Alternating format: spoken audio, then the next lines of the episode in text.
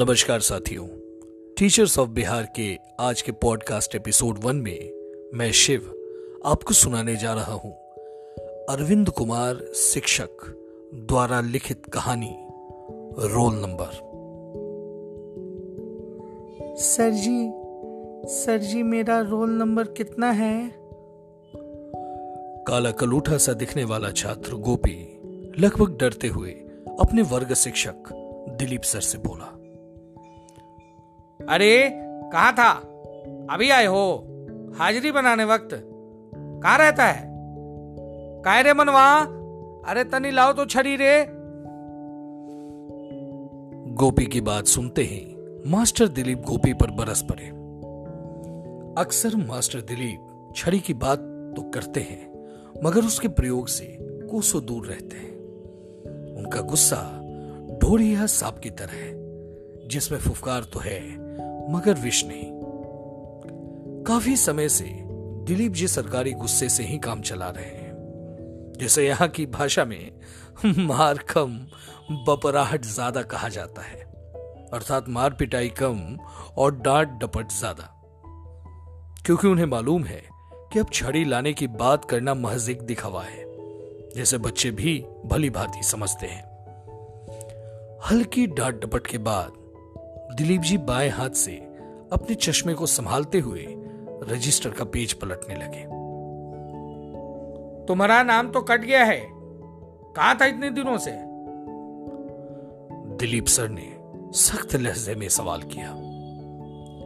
Sir जी, हमारे पिताजी के ना टांग में पता न का हो गया है, पैर उठता ही नहीं है।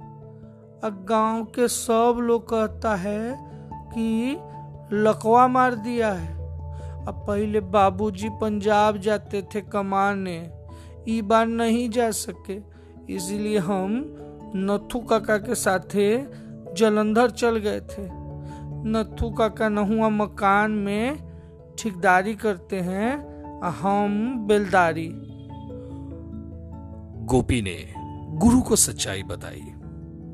उसकी आंखों में डर, कशिश, दुख तथा अनचाही जिम्मेदारियों का समावेश था। गोपी की बात सुनते ही दिलीप बाबू का गुस्सा करुणा में बदल गया। दिलीप बाबू ठाकुरगंज के ही रहने वाले। वो अपने स्कूल मध्य विद्यालय रघुनाथपुर भरगामा के ऊपरी मंजिल पर ही अपना डेरा डाले हुए हैं। दिलीप बाबू जिस क्षेत्र में सर्विस करते हैं वो पूरी तरह से कृषि प्रधान इलाका है। बच्चे, स्त्री, पुरुष सभी जम के खेतों में पसीना बहाते हैं। फसल लगने के कुछ समय बाद तक बच्चे खेतों की परहेदारी करते हैं, अन्यथा मक्का या गेहूं की डी भी कौवे, मैना या अन्य पक्षियों के द्वारा नष्ट होने का खतरा बना रहता है। खेतों में कौवे उड़ाना यहाँ के बच्चों का परंपरागत काम है।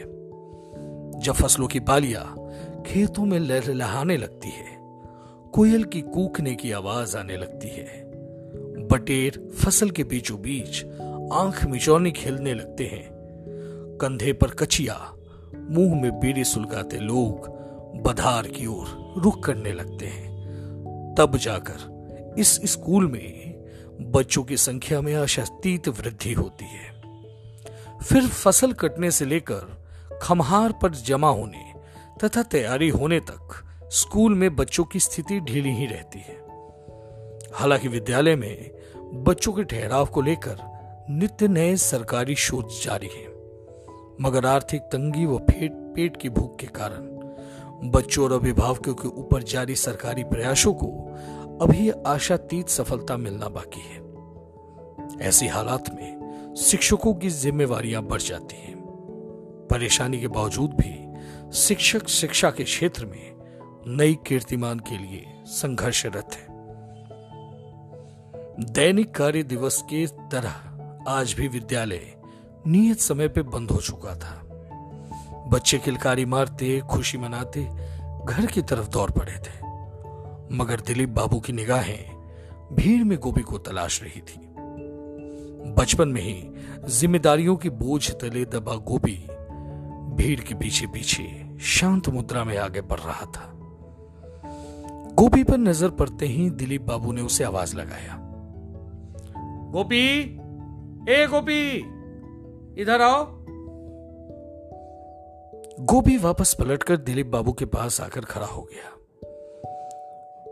देखो गोपी, तुम्हारा नाम तो हम फिर से लिख देंगे, मगर एक शर्त है, तुम्हें मेरे पास रोज सुबह पढ़ने आना पड़ेगा।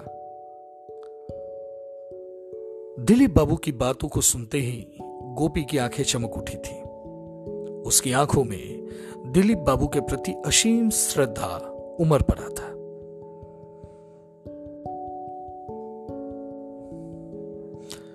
आज की कहानी में बस इतना ही। टीचर्स ऑफ बिहार की वेबसाइट www.teachersofbihar.org पर जाएं और फीडबैक में हमें बताएं कैसी लगी आपको ये कहानी।